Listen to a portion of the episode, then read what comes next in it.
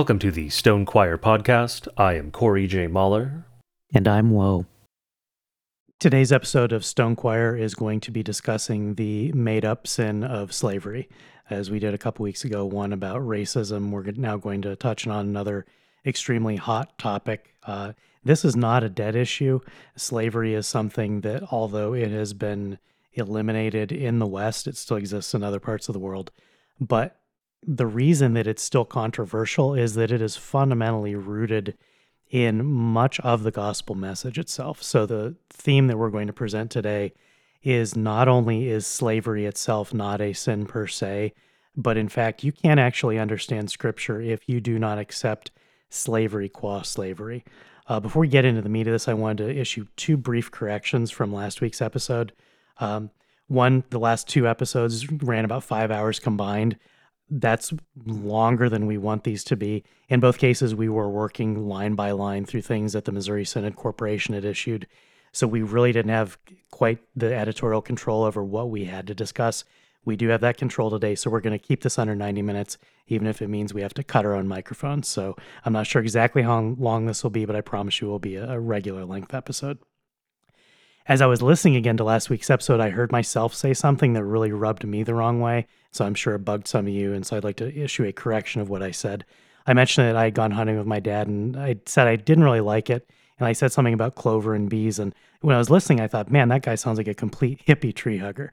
That is not me. So I want to clarify for the record, in honor of my father and all of my ancestors and mighty hunters like Nimrod, I do not think that hunting is a moral wrong. I think that hunting is a great thing as apex predators, as the pinnacle of creation, man in many places must hunt simply because we have displaced the other apex predators. So I have no problems with hunting. What I said and what, what I meant was that I personally, just as an aesthetic choice, when I see a wild, wild animal out my window or when I'm walking around in, in nature, my first thought is what a miracle it is that all these wild creatures live entirely by God's providence, that all their food, that their shelter, that everything is by their wits and their cunning and directly from God's blessings. And I I take that as a as reassurance because our own lives, particularly mine, are is so separated from the immediacy of God's providence. So I have a roof over my head. It's warm in the winter, it's cool in the summer. Whenever I get hungry, if I don't have food in the house, I can go to the grocery store and they have food. That's life on easy mode. A wild animal doesn't have that. So when I see a wild animal, my first thought is not that. My first thought is that I, I'm reminded of God's blessings to all of us. And I don't want the animal happening across me to be the reason that its own life ended. But for hunters, God bless you. I, I appreciate it. You go out, you kill animals. I know that those responsible hunters respect and understand that that sacrifice is something that God is giving to them. So I have zero moral problems with it. Hunting is great. We need more of it, not less. If if kids were spending more time outside doing that, it'd be a better place. When when I was hunting as a kid, it was zero degrees and 4 a.m. So it was kind of unpleasant for for those reasons. The other thing that I said that I realized um, wasn't was a mistake, but w- I, I said something a little unusual when we were talking specifically about slavery. The first two times I referred to the political events in the United States in the 1800s. I said prohibition twice before correcting myself to say abolition. Yeah, I was thinking about why I made that mistake, and I realized that something was happening that was a little bit interesting, at least to me. I'm very analytical about my own mistakes. I always go back over and try to figure out why did I get something wrong. When I couldn't remember the word abolition the first two times I said prohibition, for one thing, prohibition was equally accurate. We did prohibit slavery but it's not the precise term that was used at that time for the political movement. I think that what my brain was doing was preventing me from saying abolition because it's really lousy framing. Abolition is today a very loaded, morally tinged word that is the opposite frame of the one that I hold. I hold that slavery was prohibited, it was legal, and then it was made illegal. And while I think that that is a permissible policy choice for a nation, the anti slavery moral positioning that abolition was the stamping out of an ontological evil and that that itself was an absolute moral good that justified any manner of evil in its name. I fundamentally object to that. And that is why we're doing this episode. And so I think my brain was protecting me from fumbling into the adversary's framing by calling it abolition. So, anyway, I noticed that I, I said that and I had mentioned in the episode we might do a slavery episode in the future. We decided let's do it next because it was also one of the made up sins that the LCMS president condemned explicitly. He said that we were pro slavery, which is a lie, but that's a very profound question. So, as I promised, today we are going to be going through scripture, not line by line, but we're going to go through many of the places where slavery is acknowledged, where it is permitted, where it is in some cases commanded, where it's used, and the fact that it is never explicitly prohibited, condemned as a sin anyway. And I want to acknowledge up front that because, you know, if we were to do the full treatment of this episode of this topic the way we did for race, which took five episodes over probably about 10 hours, this could easily be probably a 30 hour series. We're not going to do that. It's 90 minutes what we're going to talk about today is specifically what scripture says in favor of slavery. We're going to almost completely ignore all the arguments that are trotted out, principally from the New Testament, to justify abolition. The reason for that is that it's a case that we've made before. If you are talking about something and you're saying scripture prohibits it, prohibits it, you must deal with the places where scripture doesn't prohibit it. So we're just going to give you all the places where God says this is fine. I do not have a problem with this, and I am the Lord your God. If somebody else wants to come along and make an argument that scripture, oh, actually, God says that, they have to deal with everything we're saying. So this is the affirmative case for why slavery itself is not a sin. So we're going to spend the entire 90 minutes minus my intro talking specifically in scripture. So I thought about first starting with Abraham, but I think, in fact, to go roughly chronologically, we have to start earlier than Abraham. We have to start with Job, because Job is almost certainly the oldest book in the Bible, and the treatment in Job is very brief. We really only need two verses from Job, three verses from Job, but it makes the point very succinctly, and really it makes the totality of the point but of course we won't end the episode there. Job is described in the opening of the book of Job as a man who is blameless and upright, one who feared God and turned away from evil. He is described as a good man. He is described as righteous throughout the book of Job. He fears God. He does not sin with his lips through most of the book of Job. But what's noteworthy there is Scripture notes the wealth of Job. He possessed sheep, camels, yoke of oxen, female donkeys. There's a reason they're specified as female donkeys, but that's for another time. And very many slaves. Some modern translations will say servants. They weren't servants, they were slaves. He owned these people. They depended on him for their livelihood, for their shelter, their bread, their clothing. He owned these people. They were his property. And he is commended as being blameless and upright despite being a slave owner. Of course, that goes against what modern individuals, modern men would tell you. They'd say that you can't be morally upright if you're a slave owner because slavery itself is wicked. Well, it's not what Scripture says. And then at the end of Job, chapter 42, it says that God restores to him twice as much as he had before. That includes twice as many slaves as he had before. God gave Job slaves. And so, if someone wants to argue that trading in slaves, giving someone slaves, possessing slaves is sin, well, you've just accused God of sin, and you've said that Scripture is wrong when it calls a man righteous who owns slaves. And that's just the oldest book in the Bible. It's throughout the entirety of the Bible that you see this accurate, this correct teaching on Scripture. And so we'll move to Genesis and deal with Abraham, starting, of course, as Abram, since we start with the call of Abram, which is in Genesis 12. And in Genesis 12, it is noted that Abram has slaves. That would be Genesis 12:5. And Abram took Sarai his wife, and Lot his brother's son, and all their possessions that they had gathered, and the people that they had acquired in Haran, and they set out to go to the land of Canaan. Those people they acquired, those are slaves. They acquired them. You acquire property. And so the beginning of God dealing with Abram, who would become Abraham, Abram has slaves. God doesn't tell him to put away his slaves. God doesn't tell him to leave his slaves because slavery is not a sin. God told him to leave the idolatry of the land in which he lived, to leave those things that were sin behind. He did not tell him to leave his slaves. And then, of course, how does God bless him? Well, he gives him more slaves because he acquires more slaves when he sojourns in Egypt. And that's the same chapter, chapter 12, slightly later on, verse 16. And for her sake, that is Sarai, he dealt well with Abram, and he had sheep, oxen, male donkeys, male servants, female servants, female donkeys, and camels. Of course, those are again slaves. This is, I'm reading from the ESV, which sometimes likes to play little games. But when it says servants, it means slaves. Because in this era, you didn't have servants, you had slaves. You had men and women you owned as property, and they performed various tasks for you. And these were given to Abram by Pharaoh. So he gave him slaves. God blessed Abram with these things. And so, moving on to the next chapter, chapter 13.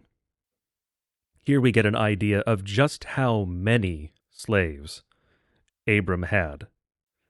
Because this is where Abram has to separate from Lot, because they cannot dwell together because their flocks and the number of people they have to care for those flocks in their households is so large that they overburden the land. They have to split. That's how many slaves God gave Abram as a blessing. And so, here in the beginning of Scripture, we see that having slaves is not a sin, rather, it is a blessing from God, at least under these circumstances. It's not saying that slavery is always a blessing from God, but if it can be a blessing from God, then it cannot be a sin. And that, of course, is the point. This is something that comes up explicitly in uh, Genesis 24 when Abram Abraham sends out his servant or his slave, one of his chief slaves, to find a wife for Isaac. And when he comes to Laban and speaks to him, his Abraham's servant says, I am Abraham's servant. The Lord has greatly blessed my master, and he has become great. He has given him flocks and herds, silver and gold, male slaves and female slaves, camels and donkeys.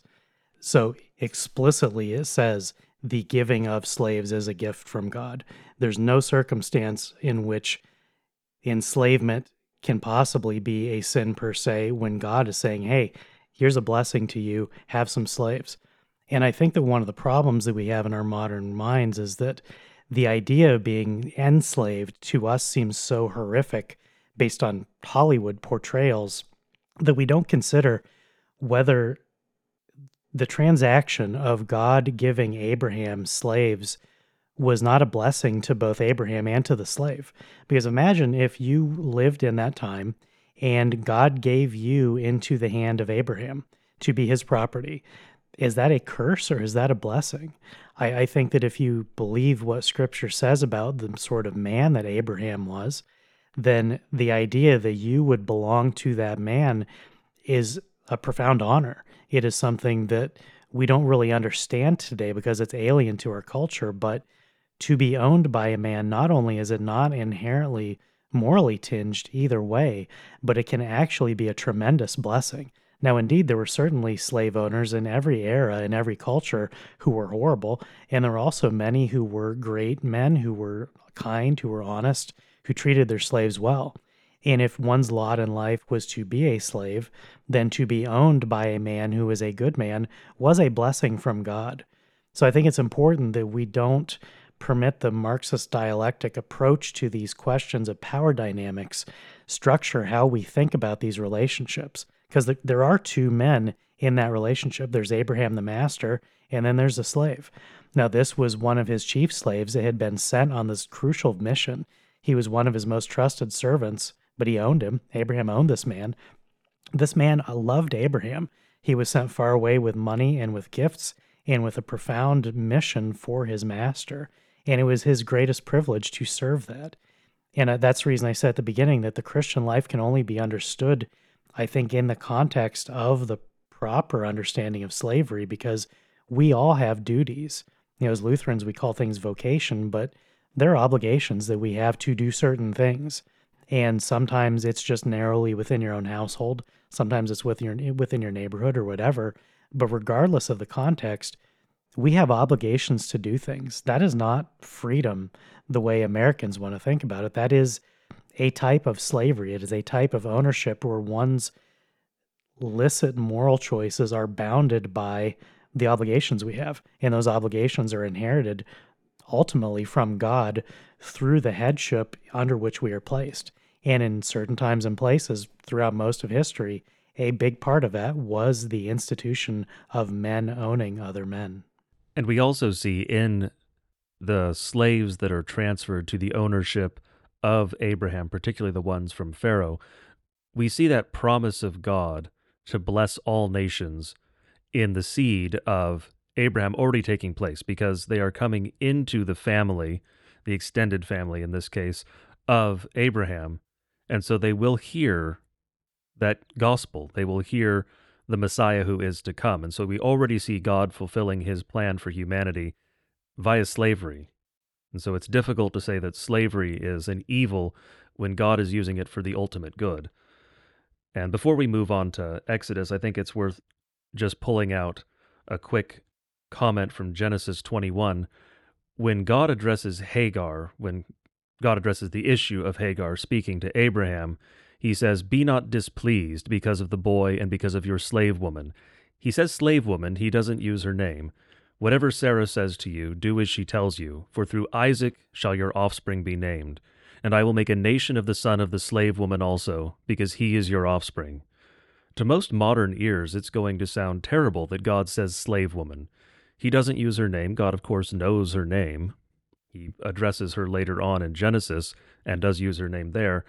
But here he just calls her the slave woman because he's noting that relationship between Abraham and Hagar. Abraham, even though Hagar is now his concubine, he still owns her. She's still his property. Briefly, before we get into Exodus, I just want to point out that not only did Abraham receive tremendous blessings from God, in large part by having numerous slaves, but Isaac and Jacob were also similarly blessed. So although we're pointing back to this early period in the Old Testament, it's important to refute the notion that, oh, well, that was cultural. On one hand, you have God giving his blessings to his own people. I mean, at this point, Abraham had become a believer in God, and God was richly blessing him, had promised that he would be the source of the Messiah, his lineage would be.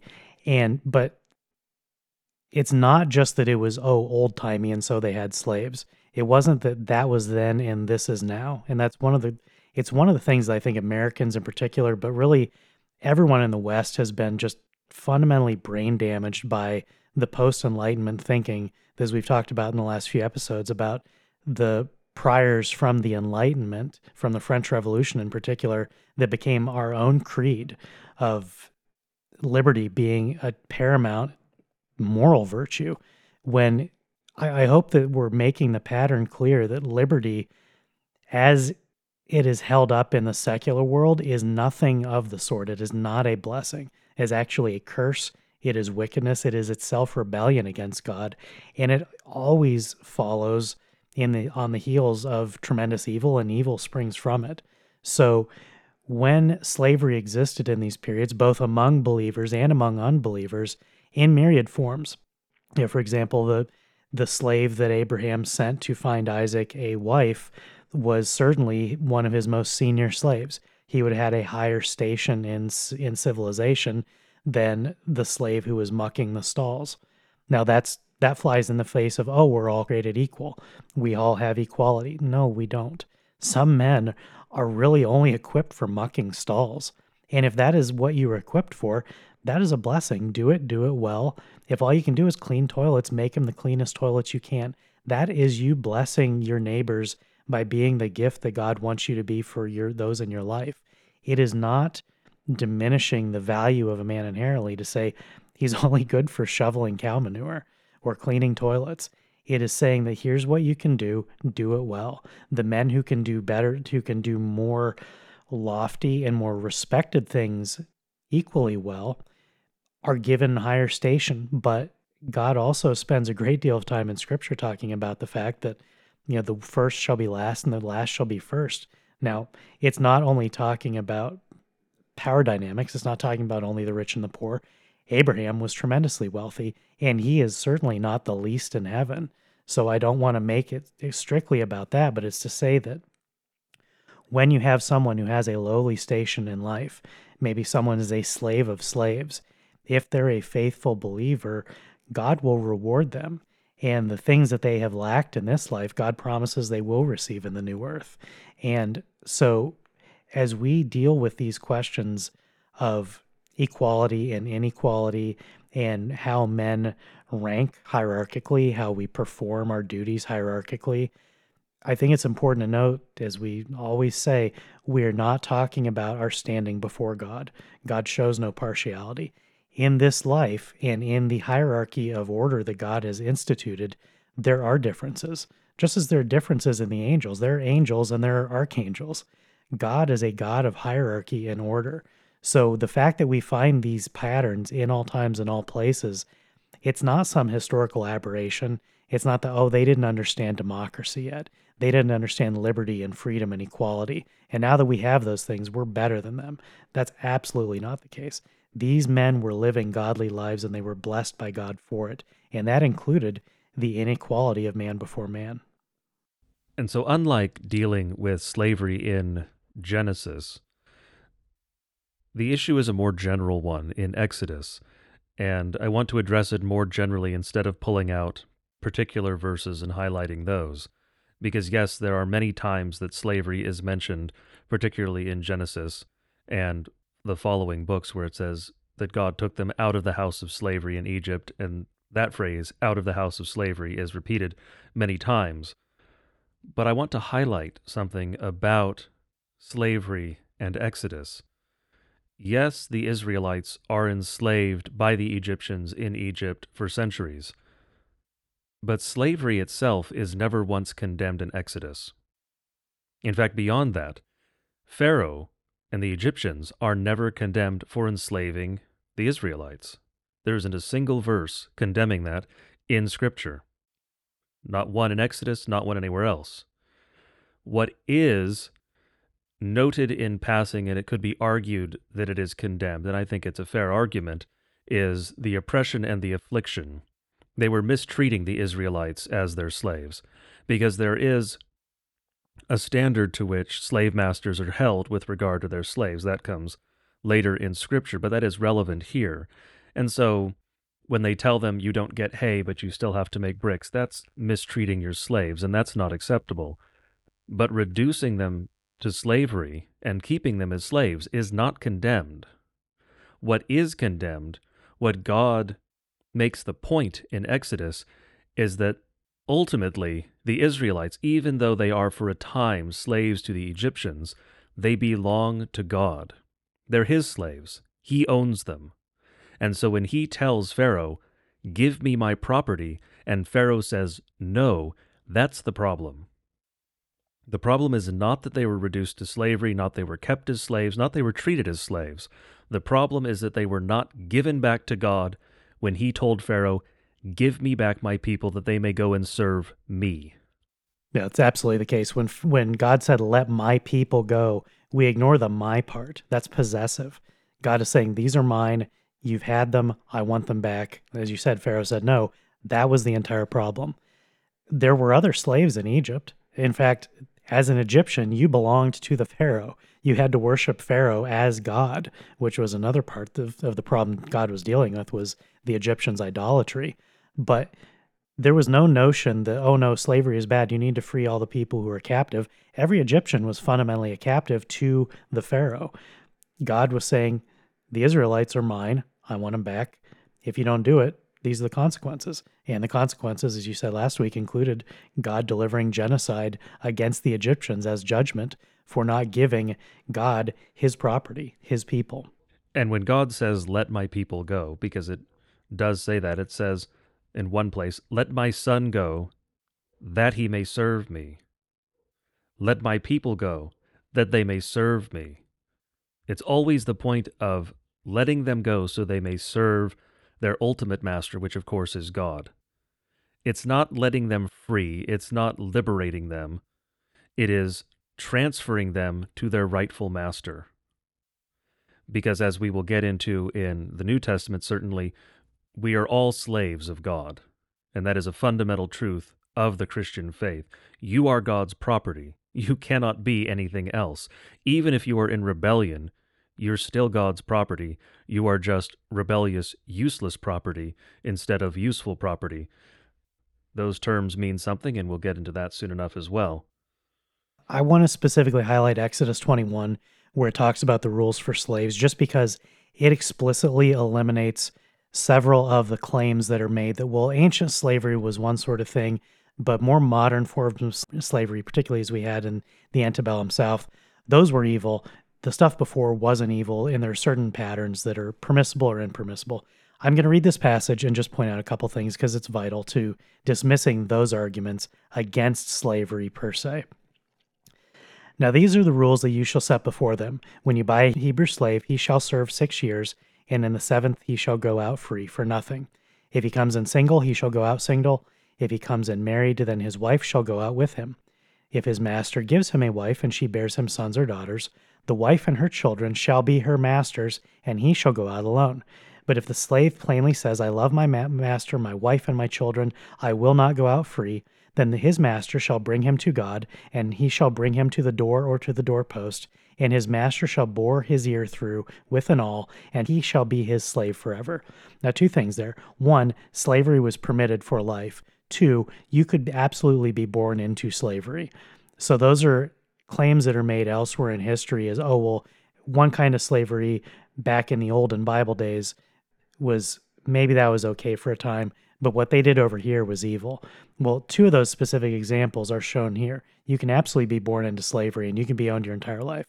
And as, as Corey mentioned earlier, the ESV butchers the word slave in most places in scripture. It's it's one of the few places where modern corrupt thinking has snuck into it.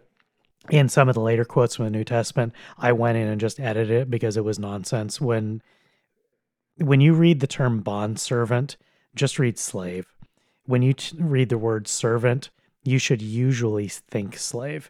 There may be cases where it was actually closer to a servant, like uh, Potiphar's servant. You know, they're they're very highly placed men who are they're given higher status in in life, but fundamentally they're still slaves, which is to say fundamentally they're still owned by another man which is the definition of a slave.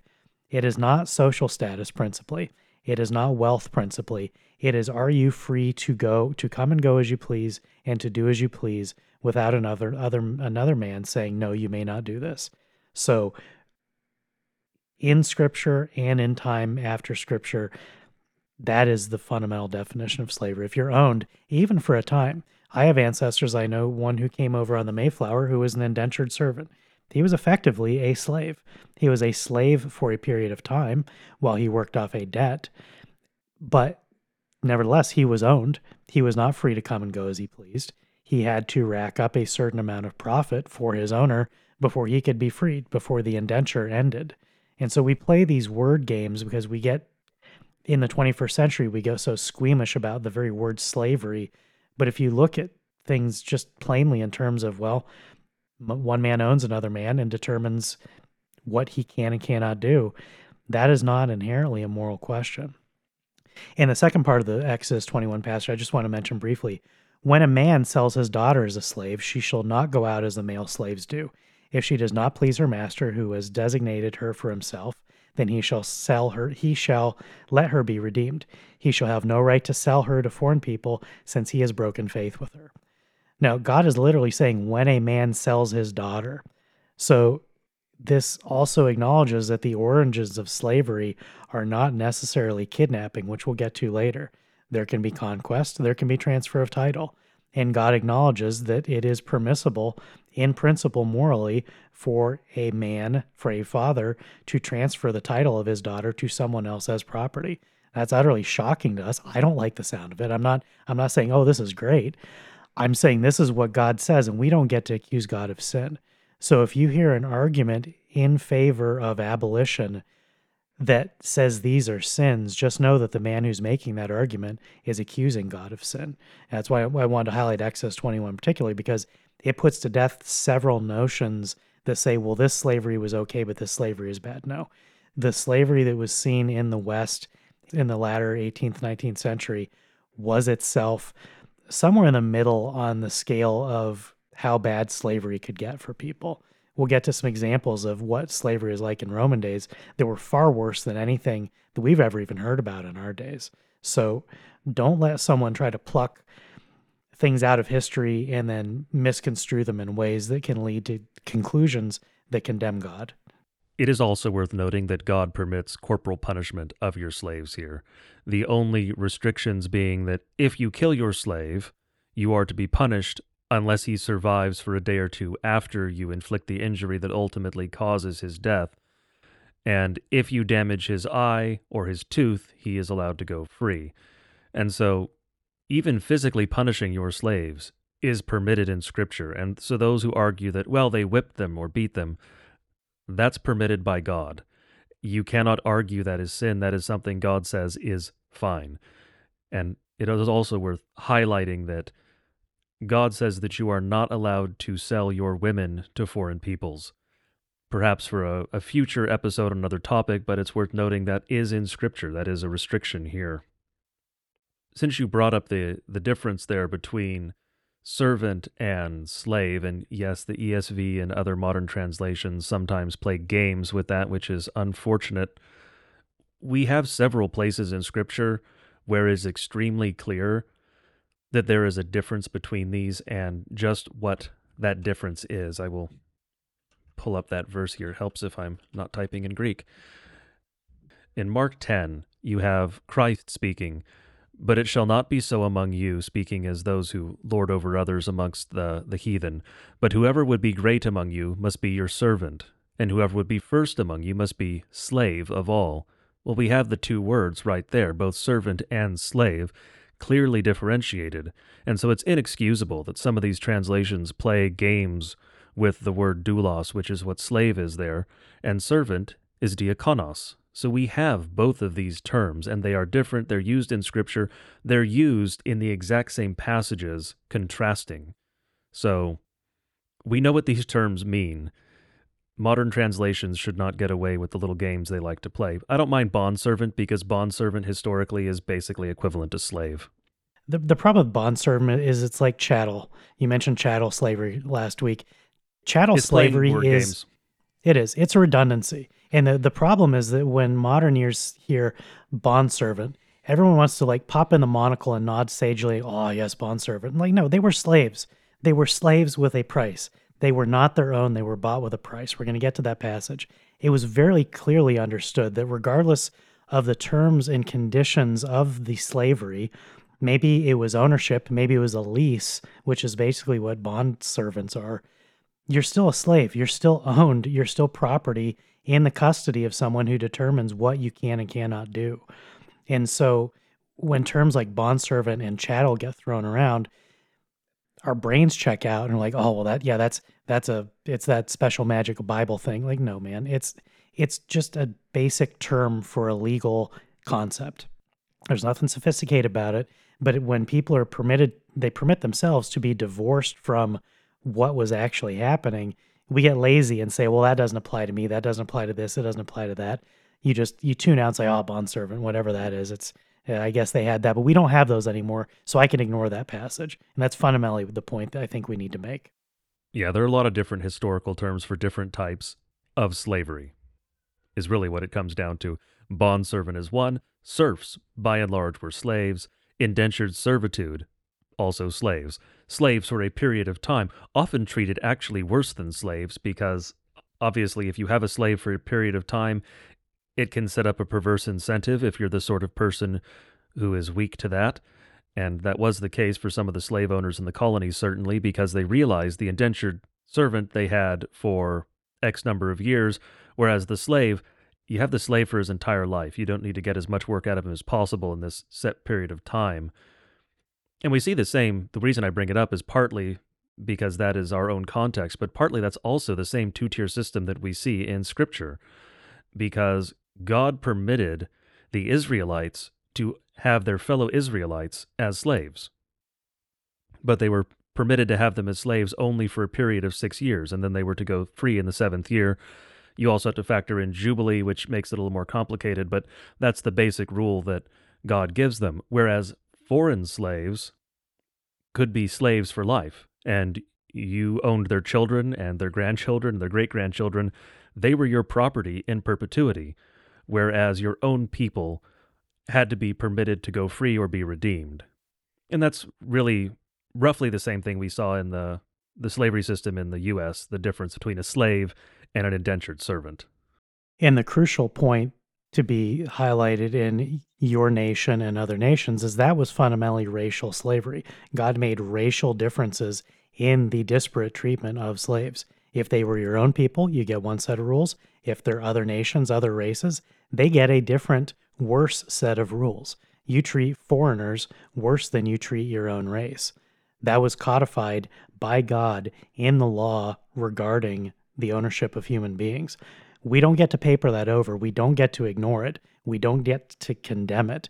We have to deal with it head on. And it's simple reality. God does not condemn certain things that today's post Enlightenment, post French Revolution morality condemns. And that's why this podcast series exists, is that we're basically fighting the Enlightenment in reverse. We're trying to undo the damage done by these perverse moralities that have been inserted by Satan into our hearts and minds. So we're pointing to scripture because people will make arguments on moral grounds that are not in accord with scripture. And so I said at the beginning, we're going to ignore some of the arguments against slavery that are made from scripture because they're proof texting. They must necessarily either ignore these passages or condemn them or resort to Marcionism, where you say, well, that was the demiurge, that was the Old Testament God. We have a different God now. Well, yes, some of those people do have, in fact, have a different God, and that is a it's a dangerous thing that we're facing today. And just to highlight that difference from Scripture, I'll read one of the passages that deals with that from Leviticus 25. For they, speaking of the Hebrews, are my servants, whom I brought out of the land of Egypt. They shall not be sold as slaves. You shall not rule over him ruthlessly, but shall fear your God.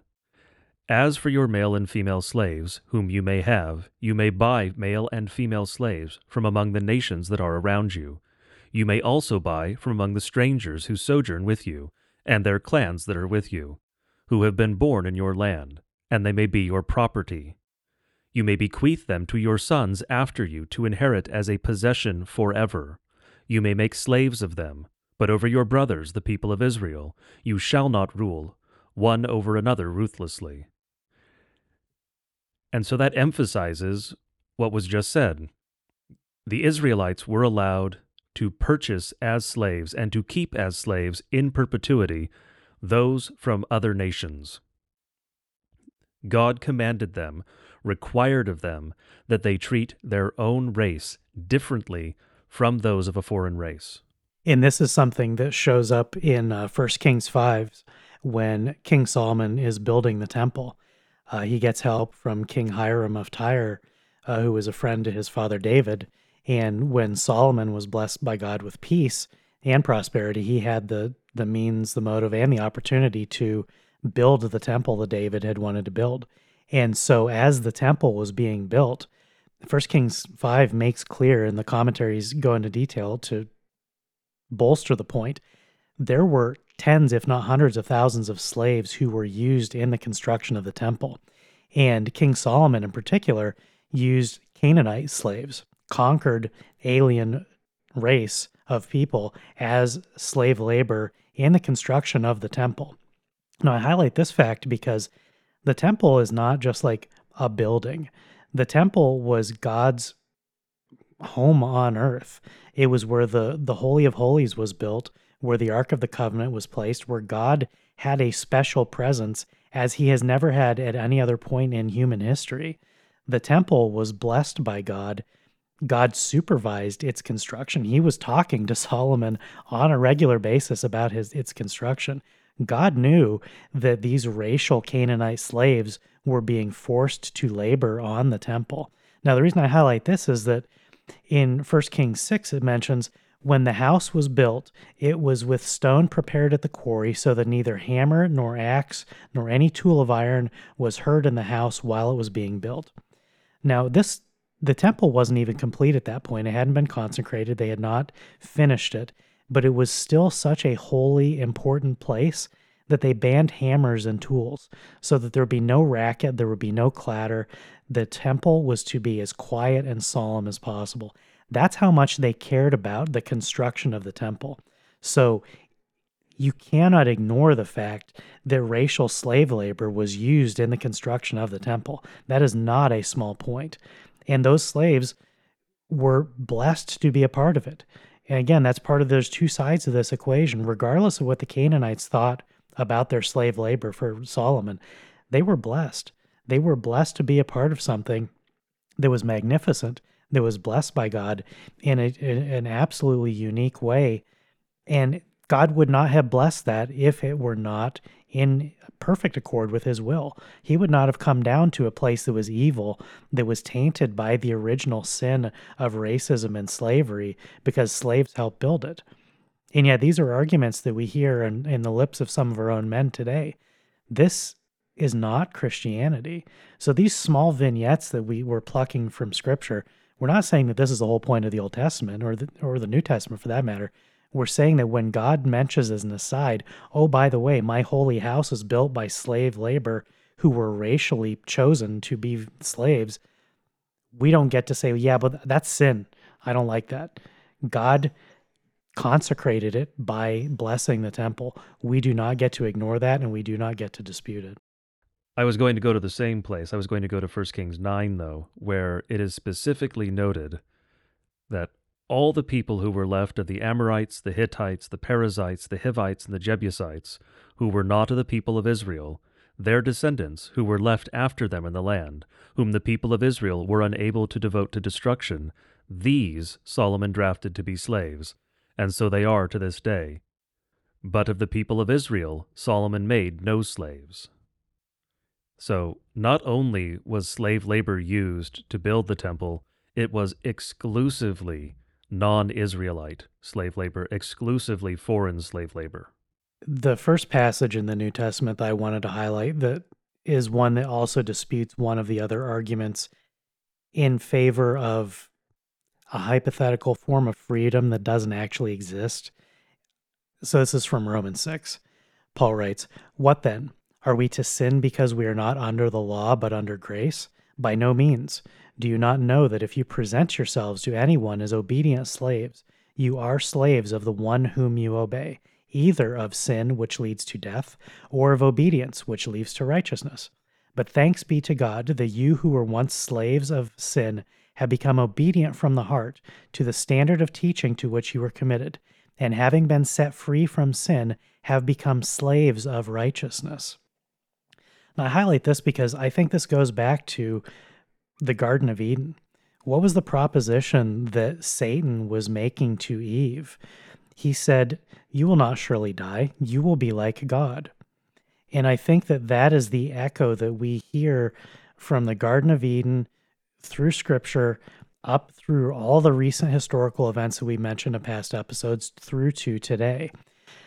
There it's not a coincidence. We mentioned last week when we were talking about slavery there that CFW Walther wrote up in opposition to the abolitionists and he specifically mentioned that the people who were abolitionists were overwhelmingly atheists. They were anarchists. All other manner of evil godless people anarchy in particular is interesting because one of the slogans of anarchy which is itself it, it's an anti-government of sorts, but fundamentally it's just pure hatred of God. In the 1800s, the slogan that was used among anarchists and is used to this day, it's still popular. You probably heard it no gods, no masters. Well, that's basically what Satan was trying to sell to Eve. You will be like God, which is saying you're going to be on equal footing. You will have no God. You will have no master. You will be your own God. That is that's Luther's explanation of the first commandment that if we fear, love, and trust nothing above ourselves, we become our own gods. And every sin is rooted in that disobedience. Every sin is rooted in I'm God. For, for the next 30 seconds, I'm going to do this thing. I'm going to do it in opposition to God. I know what He wants. I'm going to do something different. That is saying, I am God. That is a first commandment violation. It's the most serious sin you can commit because you are in open defiance. Anarchy is open defiance of God. Despising slavery is fundamentally open defiance of God. Because what does Paul say here? He doesn't say you've been set free from sin and so now you're free. He says you're slaves to righteousness. We've mentioned in past episodes, and one of the reasons that, that Corey and I both love to point to Job is that God is our creator. And in the the libertarian or the uh, Austrian conception of the creation of property, it's mixing your labor with the soil. So if you go down out in the wilderness, you dig a trench, you cut down trees, the act of taking something that was unclaimed and converting it into something useful is you making it your property. Well, the very first mixing labor with soil was what God did when he created Adam. He mixed his labor with the soil and he formed Adam from the ground, from the dirt, from the clay. And so that is why we are God's creature. He made us. And the creature creator paradigm is fundamentally one of property. And that's something that Austrian economics gets right. That property is made yours by your working with it. You've made something new, now you're claiming it. The difference is that God is creator, literally created from nothing. And so all things belong to him. There's nothing in creation that doesn't belong to God, especially us. And the problem that we face today as Christians when we assume these egalitarian, post enlightenment, anti slavery priors is that when you set your morality in opposition to slavery, you gloss over or you ignore or you have to repudiate these very passages that are intended for our comfort. We are slaves to Christ. We are slaves to righteousness because we're owned by God twice over. Every man is owned by God because we're creatures and God is our creator. Every Christian is owned twice over by God because God redeemed us. When he shed his blood for us on the cross, he purchased us with a price. And that was the price. It was his precious blood being shed for the remission of our sins. That purchase price purchased us back from the damnation we have earned by our sin. So we're owned as creatures and we're owned secondarily, well, not secondarily, but we are owned yet again, twice over, as Christians, as believers who are covered in Christ's blood. That is ownership. When we put on the cloak of Christ's righteousness, that is like a yoke of slavery. Now, we don't look at it as a burden, which is the whole point of this episode. Slavery is not a burden. That is the lie that we have been sold for the last couple centuries that, oh, if you're a slave, you're burdened you're being mistreated, you have to flee. There's some passages we'll get to in a minute where specifically talks about slaves being mistreated and bearing up underneath it, that you don't flee if you're mistreated. And God certainly doesn't mistreat us. We are first and foremost his property. So when Paul writes, when the Holy Spirit writes, we have been set free from sin to become slaves to righteousness, we need to take that seriously. And we must be slaves to righteousness. Now, Lutherans get squeamish because, well, that that doesn't sound like the gospel. That sounds like, is that works righteousness?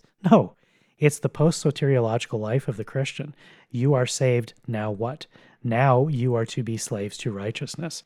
It is a word that we must learn to redeem because we, we need to redeem it from our own lies and our own wayward hearts.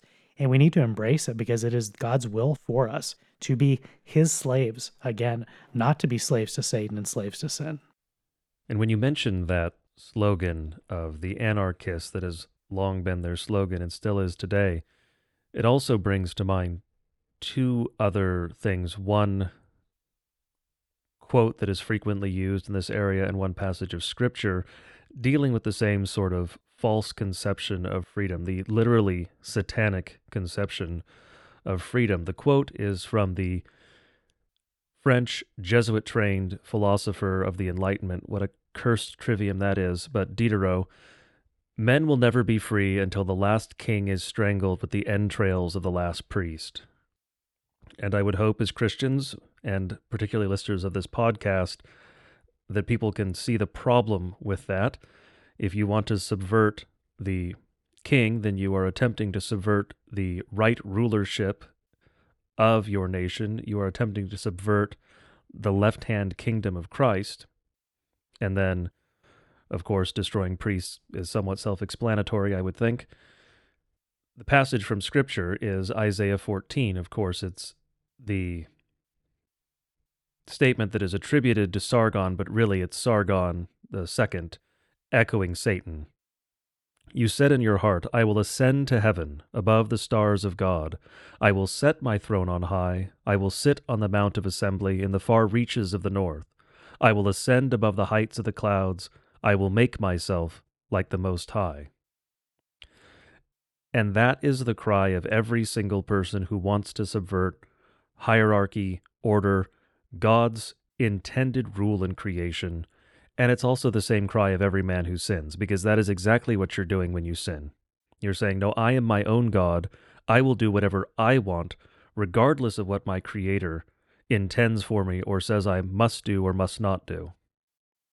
And that is this false conception of freedom or liberty that has become one of the core idols of the modern world. And it's why slavery grates so much against the modern mind, because it runs directly counter to this idea of unbounded freedom as one of the highest goods.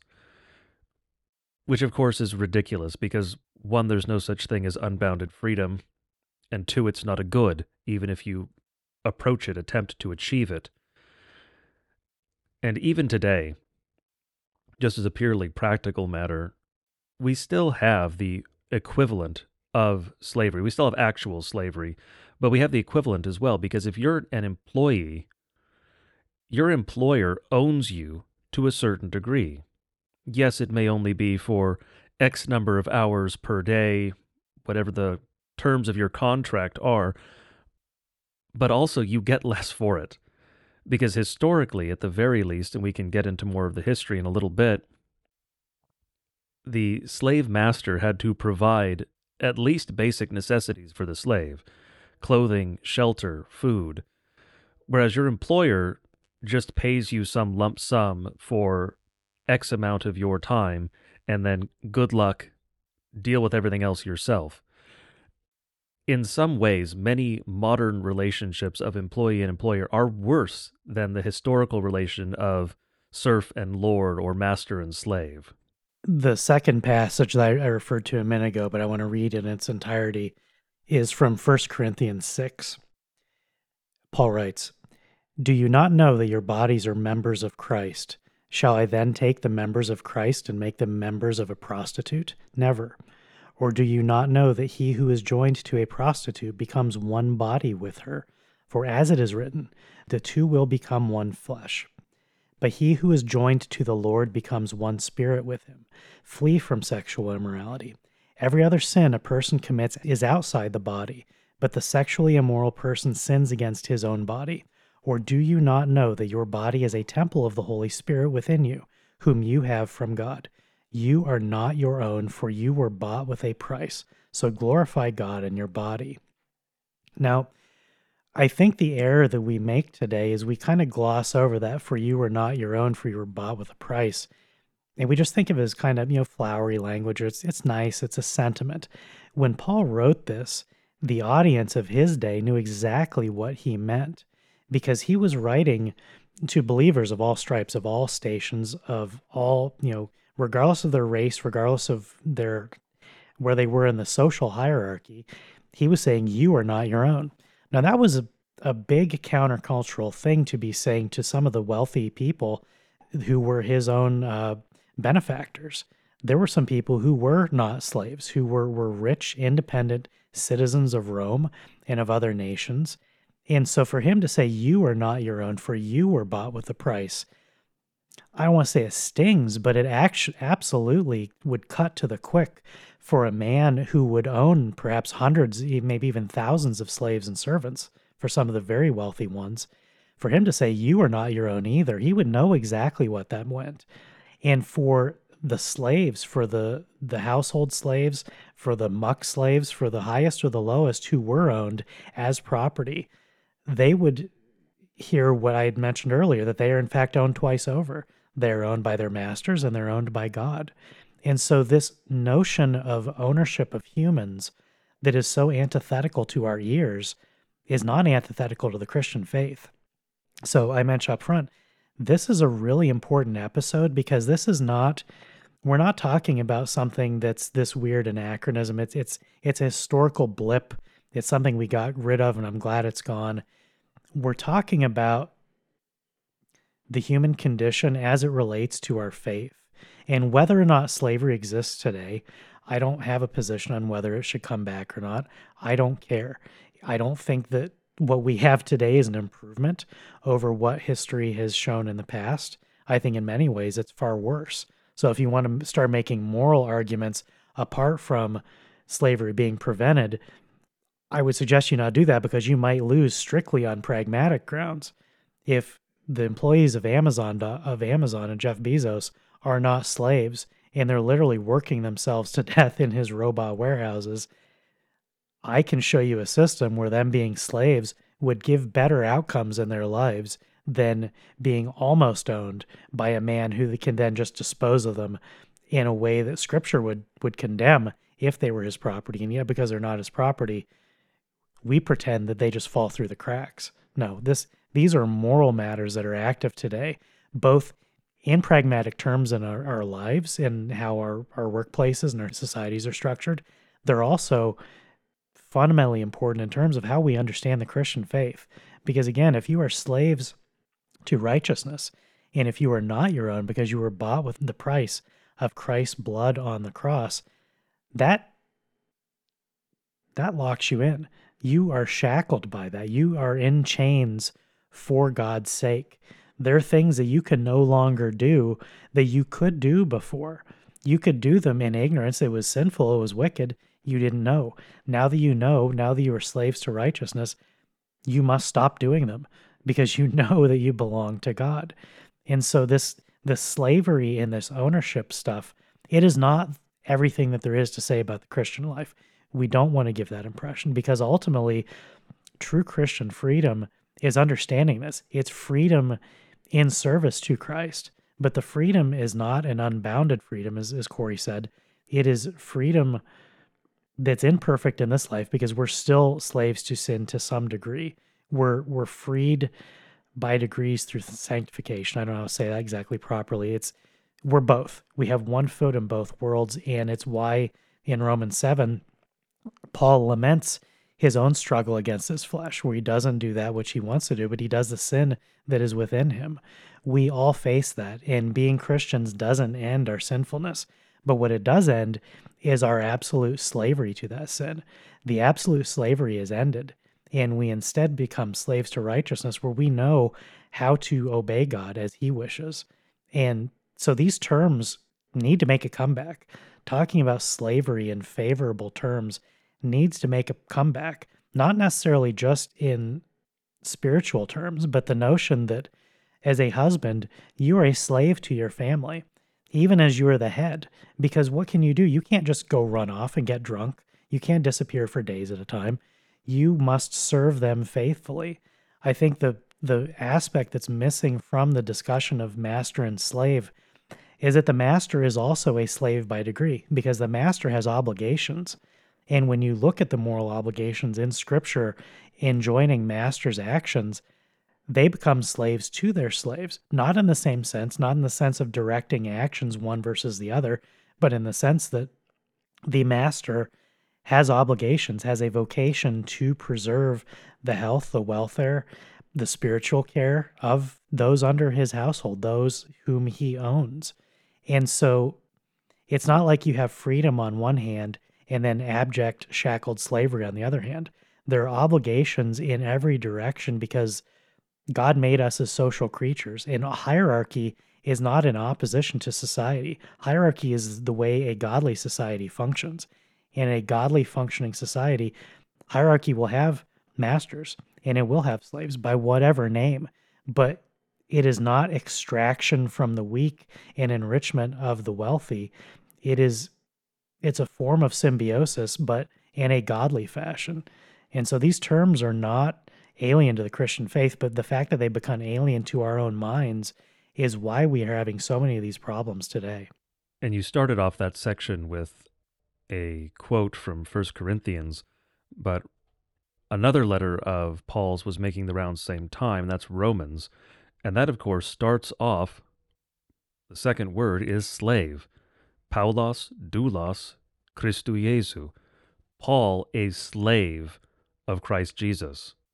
That is the proper conception of what it means to be a Christian. You are a slave of Christ. You are a slave of God because you were bought with a price.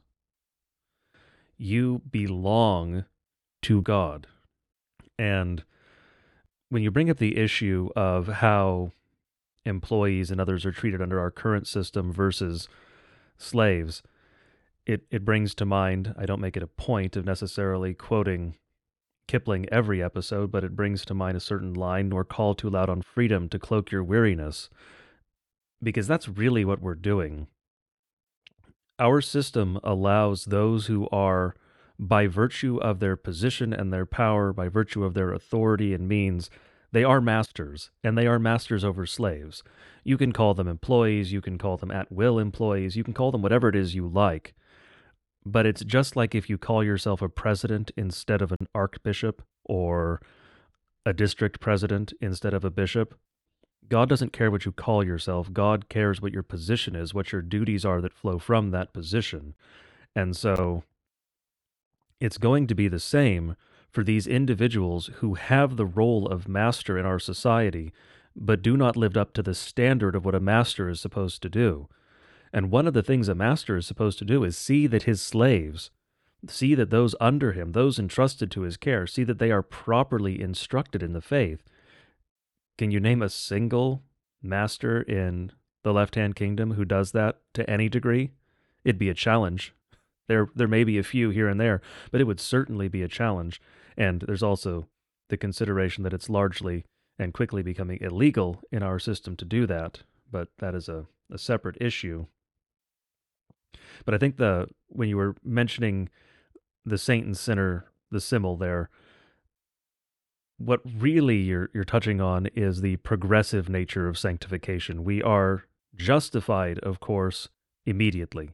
Justification is a one-time thing. It is immediate. It is not progressive. It is not you're justified a little bit now and fully later on. It's not God does a little and then you do some, or God does a lot and you do some. It's none of that. Justification, holy God's work, monergistic. It happens, it's done.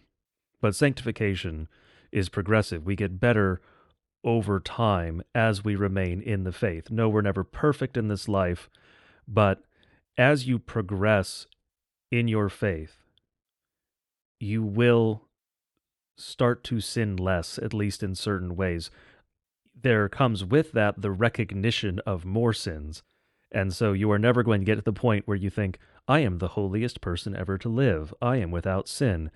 If you get to that point, you're in a very dangerous place because you've probably apostatized. But what you will do is some of those sins that plagued you in the past, as you are progressively sanctified by the Holy Spirit, those will fall away. But the Holy Spirit will point out well, there's this other thing over here that you're doing. And so you'll notice more sins. And so the Christian life is, of course, one of constant struggle in this life against sin, against the flesh, against the world, against the devil. But there is progress. It's it's not a standstill. It's not stagnation. You are getting better as you live as a Christian. The next passage that I want to read is from Ephesians 6. And this is one that is mirrored very closely in Colossians 3. I'm not going to read both for time, but you should go read both. The reason I'm pointing out that it's repeated is that Paul uses some of the same words verbatim, some of the same phrases. This highlights that this passage from Ephesians 6 and Colossians 3 it's not just an aside.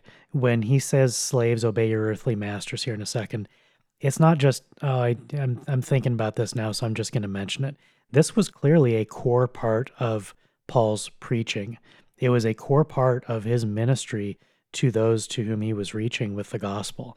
And so the fact that we would see phrases repeated verbatim, I think is significant. There's not a whole lot of that. I mean, it's almost like you have almost a, a synoptic epistle here with this passage. So in Ephesians 6, Paul writes, Slaves, obey your earthly masters with fear and trembling, with a sincere heart, as you would Christ, not by the way of eye service as people pleasers, but as slaves of Christ, doing the will of God from the heart, rendering service with a good will, as to the Lord and not to man, knowing that whatever good anyone does, he will receive back from the Lord, whether he is a slave or is free. Masters, do the same to them, and stop your threatening, knowing that he who is both their master and yours in heaven and that there is no partiality with him. So again, Paul is highlighting what I mentioned earlier that you were bought with a price will hit both the master and the slave in different ways, but very profoundly. And so I think we today we gloss over this. We don't think in terms of master and slave, but I think I firmly believe that a proper understanding of the Christian faith, which again can only come from Scripture, like we're not making anything new up here. We're we're going through all of these passages that repeat over and over again.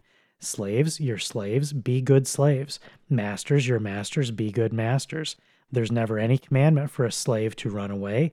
There's never a commandment for a master to free his slaves. And we'll get to Philemon here at the end, but we're saving that for last for a reason. But while it is an argument from silence, that works when you're talking about God. Because if God doesn't condemn something as sin, we can't come along later and say, well, God just forgot to mention it. That's not how the Christian faith works. As I said last week, we don't get to discover new sins. So we deal with the text that we're given because scripture is inspired by the Holy Spirit for us to receive these things. If it's not there, you don't get to believe it. And when God doesn't condemn something, you have to assume that's for a reason. You must believe that's for a reason.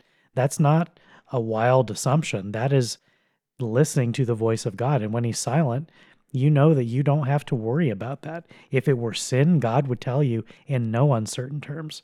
So, slaves, obey your earthly masters all by itself. If that were the only passage in Scripture, that would be condoning slavery qua slavery. And so, when a Christian sees, a modern Christian at least, sees that we're going to discuss the topic of slavery, probably the first book that jumps to mind is Philemon, because Philemon deals specifically with a runaway slave. And so many modern exegetes, really eisegetes in most cases, will use the book of Philemon in an attempt to argue that slavery is sinful because reasons. The problem is, if you actually read Philemon, and you have no excuse not to read Philemon, I'm looking at it right now open on my computer. It takes up less than my screen. It is a very short letter. If you read Philemon, there is no condemnation of slavery in it. And if you are familiar with Scripture, you should, of course, know that coming to Philemon, because Scripture never contradicts Scripture. God does not change. And so, if you are familiar with the Old Testament, you know that God not only permitted slavery, but gave slaves to the patriarchs and to others, Job for instance, as a reward. He blessed individuals with slaves, with that form of property. And so, Philemon cannot possibly argue against slavery qua slavery. And it doesn't. Because if you look at Philemon, the core of the letter is Paul returning the runaway slave Onesimus to his master. That is the core of what this letter is. Now, there's more to the letter, to the specifics of how Paul is dealing in the letter with Onesimus's master, etc. But the core of the letter is Paul returning a runaway slave there is no way you can conceive of or argue that this letter is a condemnation of the practice of slavery. It's an absolutely insane position to take. And that's why historically, no one has taken that position. That is a modern innovation. It is seeking for a conclusion that was predetermined and then attempting to shoehorn it into Scripture instead of reading what is actually on the page one of the things that leapt out to me this past time that I was reading through it was in the second to last paragraph. He says, So if you consider me your partner, receive him as you re- would receive me. If he has wronged you at all or owes you anything, charge that to my account. Now, I think I found that interesting as I was reading through this in the context of this discussion because what Paul is describing there is fundamentally transactional. He is saying Onesimus is your property. He is not his own, for he was bought with a price, the price that Philemon paid for him. And Philemon, as you as you mentioned, is a is a very rich man. You can tell from the context of the letter that he has a large household. So, for one thing, Onesimus would not be his only slave. And that is one of the profound arguments from silence we find here. If this were Paul just trying to be politely correcting the sin of effectively a parishioner slash patron, he would have said, Hey, man, you need to free all of your slaves. Don't you know that you're sinning by owning another man? Not only does he not do that, but he effectively says in that in that passage, I'll buy him from you oh, by the way, you also owe me a great deal. So if we want to talk about money, maybe you want to call it even, but I'll leave that up to you. So it, it's very friendly, it's very loving, but it's also very slick. And I, I don't say that in a, in a condemning fashion, but Paul's saying, like, look, this guy who in all likelihood ran away, there are different theories about how Onesimus ended up in the same place as Paul. There's questions surrounding did he steal something? What did he steal? And perhaps the money is part of that. I think the one thing that cannot be disputed the one thing that is clearly in the text by necessary inference is that onesimus stole himself he violated the 10th commandment he stole his master's property by leaving because he was not his own he was bought with a price the price that philemon paid and so paul is acknowledging that in the end of this letter saying if he owes you anything, charge it to my account, which by the way has a substantial credit. So, you know, maybe you don't, I don't need to actually pay you any money. But this is fundamentally transactional and not moral. A little bit of context is necessary here for most modern readers because most modern readers are going to miss some of the subtext here because they don't understand Roman slavery. First off, under the system of Roman slavery, a slave was not a person, persona in Latin. A slave was a race, res, R-E-S, a thing, a piece of property. Legally, that was the status of a slave. And masters had more or less absolute authority over their slaves. There were some reforms here and there in the Roman system that required, for instance, a reason to beat your slave to death because originally you didn't even need a reason. But that was the sort of nature of the reforms that you would have in the Roman system.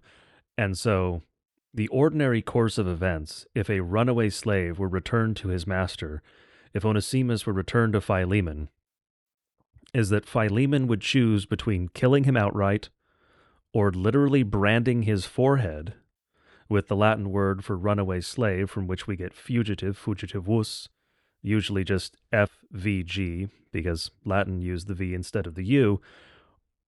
And so those were the two options. And if he had been subjected to the latter option, he would have been branded and then kept as a menial slave, doing manual labor, most likely, for the rest of his life. And so that's the subtext you have here. Paul is saying, I recognize the rights that you have under the law to dispense with your property I am asking you to forego those because of this man's service to me in my captivity, because he is now a brother in Christ. He's not saying to free him, he's saying don't kill him or brand him and make him dig ditches the rest of his life. And that's a subtext that a modern reader is going to miss if you are not familiar with Roman slavery, with the system in which Paul is writing this letter and operating. And that was something that uh, if you happen to get your hands on the Philemon commentary from Concordia Publishing House for a letter that's basically one page, the the commentary is hundreds of pages, and there's a lot of great historical context for what slavery was like in this period, and that's why I said early on when people hear stories about slavery in the Americas, they think, oh, that's the worst it could possibly be. No, that was many of those slaves were treated quite well some of them were treated poorly, some were horribly mistreated, which is expressly condemned by Scripture. No one's okay with that because God says it's sinful. And even someone who didn't have faith would know that some treatment is well beyond the line of what is permissible to another human being. The commentary by Nordling from CPH, interestingly, directly contradicts the statement that we re- read last week from the Missouri Synod Corporation discussing pro slavery being an abomination. What the CPH commentary says is that our modern notions have are, are completely anachronistic. We don't even understand slavery as itself. We understand the Hollywood version of it. And when you look at historical slavery, it was fundamental to human civilization. And so the book goes into great detail on many different facets of different degrees and categories and ranks of slaves. There were some slaves who were far richer than anyone who will ever listen to this podcast. They're literally millionaires uh, by by great stretches, some more than that perhaps. Yet they were still slaves, meaning they were still owned by other men.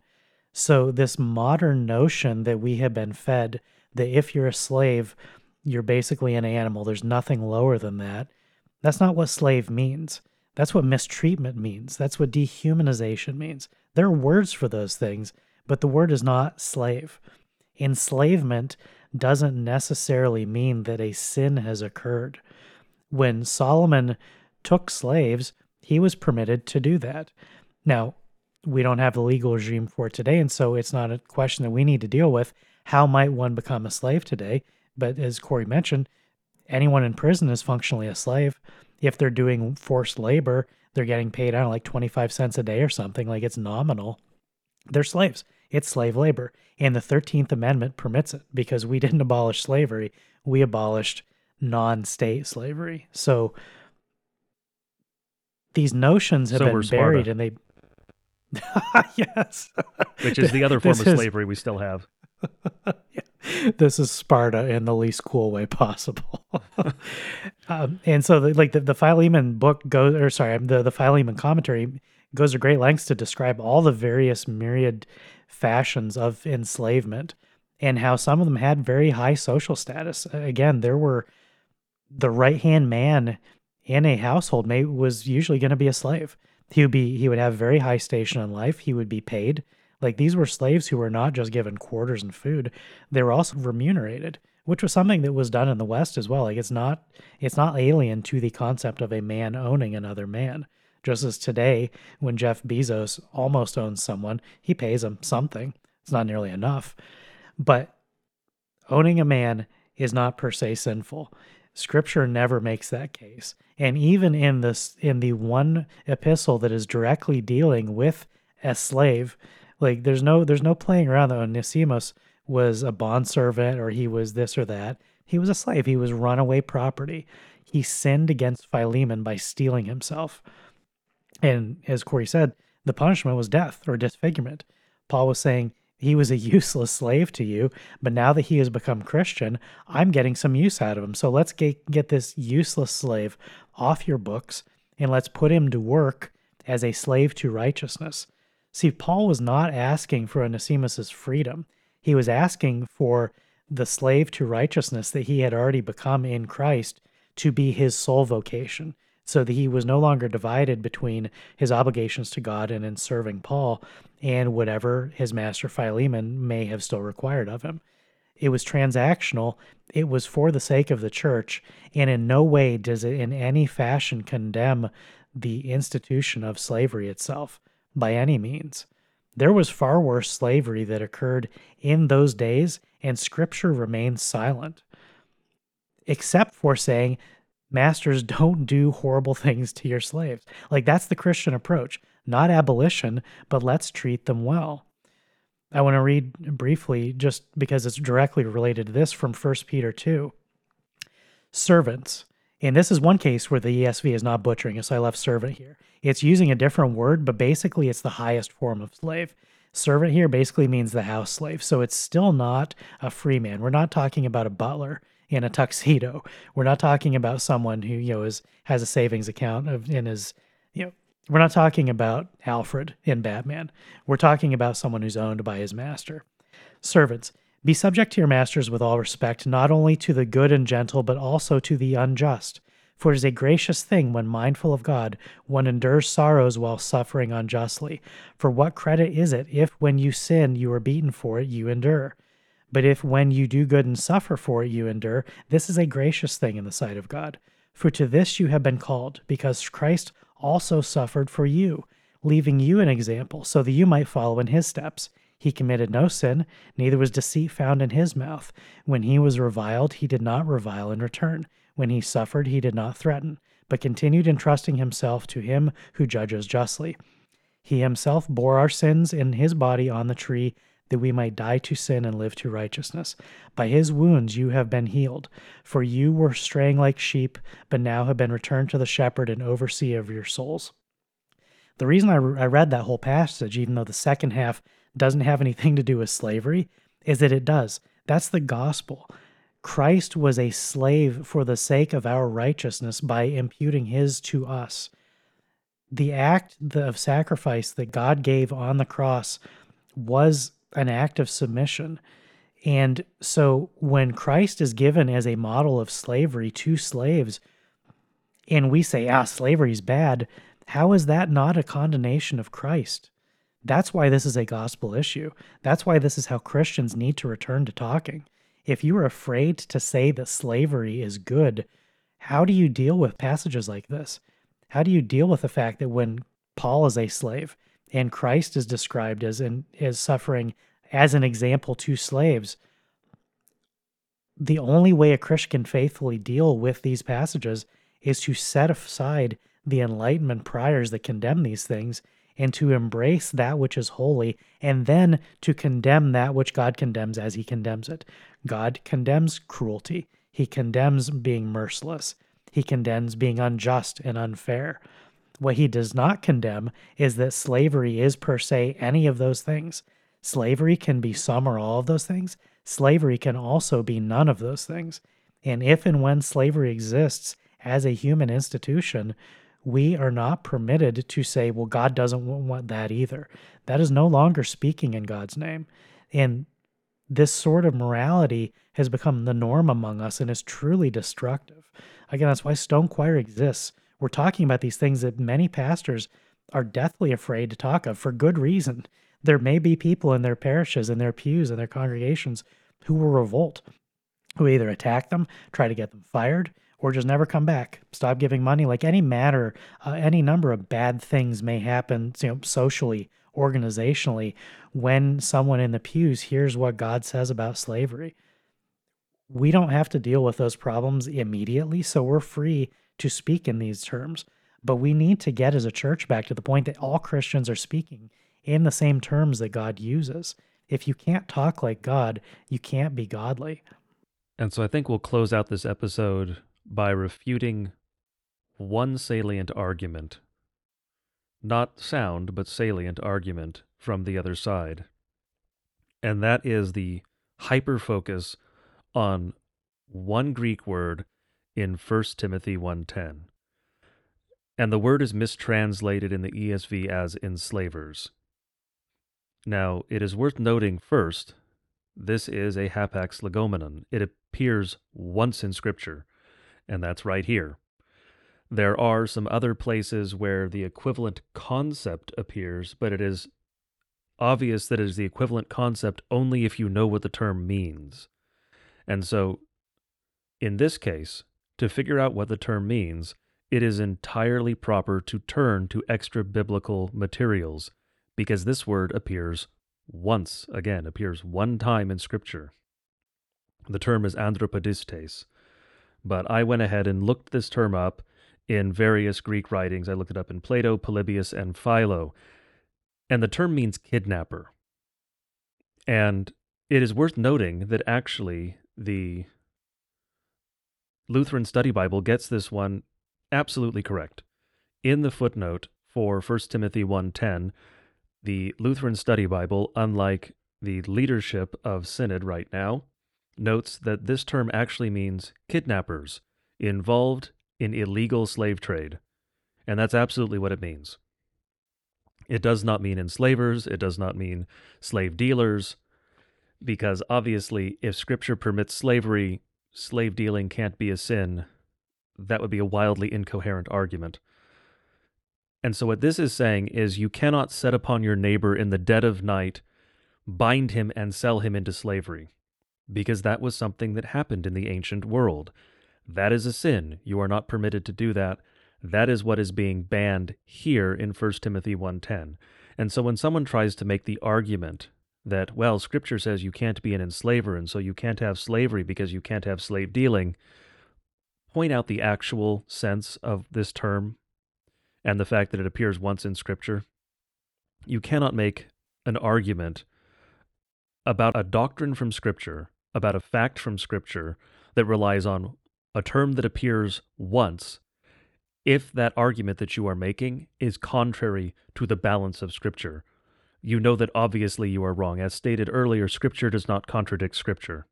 So Scripture permits slavery, as we very clearly demonstrated it does in many places, does not condemn slavery, this one word, this Greek word that appears once, cannot possibly be an argument for condemning slavery qua slavery. It condemns kidnapping and selling into slavery in an improper way. This is not a condemnation of taking captives in war that is permitted in the Old Testament. It is arguing against this one specific ancient practice that still does occur in some parts of the world. Not as much of a problem in the Western world, but it still occurs in some places. That is what is mentioned here in 1 Timothy.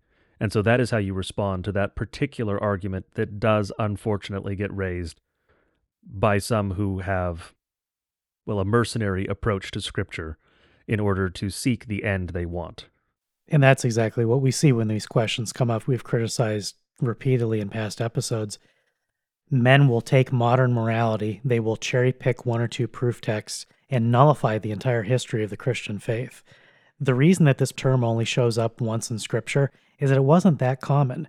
In an environment where slavery of all kinds was universal.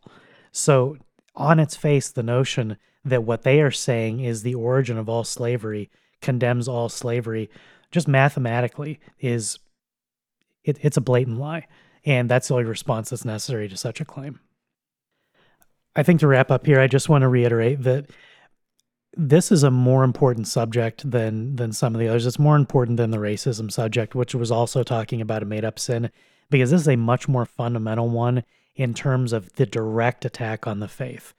We, as, as we said at the beginning, this could have been a, a 20 hour episode. We could have done a marathon just on the verses dealing with it. We barely scratched the surface and we really rushed through dealing with the text we talked about because we wanted to keep it under 90 minutes, which we're right at at this point. So I'm just going to say, there's no way for a Christian to read the Bible and come away thinking that slavery is sin. Full stop. If someone comes to you and says that slavery is a sin, Either they haven't read the Bible or they despise it. Those are the only two options. And when it's a Christian who has a collar, you know they've read the Bible, which means that the only option is they despise it. And that is a crucial emergency for us facing all of our denominations today because, again, we're importing this evil from the world. Stone Choir exists to point out hey, maybe we believe Scripture and if our modern institutions disagree with it, we figure out what problem we need to solve there. But we begin and end in Scripture because that is what God has given to us for the preservation of the faith. And if you want a one word, not a one word, but a one line response to anyone who tells you that slavery is a sin, Jesus Christ is a slave master. And if you want to follow up, the thing that you want to hear from him when you get to the judgment room, when you get to the throne, is well done, good and faithful slave. I do want to mention one last thing. I forgot to mention this earlier. Lord is synonym with master. Every time you read Lord in scripture, if you replace that in your head with master, it is a synonym. When you pray the Lord's Prayer, you're praying the Master's Prayer. It means exactly the same thing. We are owned by God, we have a master just as unbelievers have a master. Their master is Satan. Our master is Christ. Our master is God. So when you say Lord, Lord, and you mean it faithfully, you are saying Master, Master as someone who is above you. It's not, you know, we've criticized neighbor as being this nebulous thing. Lord is not a nebulous thing. It is not just a cozy relationship. We have a loving relationship with God, because we are adopted as sons of Christ, as sons of God through Christ's blood. However, Lord remains master, and that relationship is the reason for the loving relationship that we had.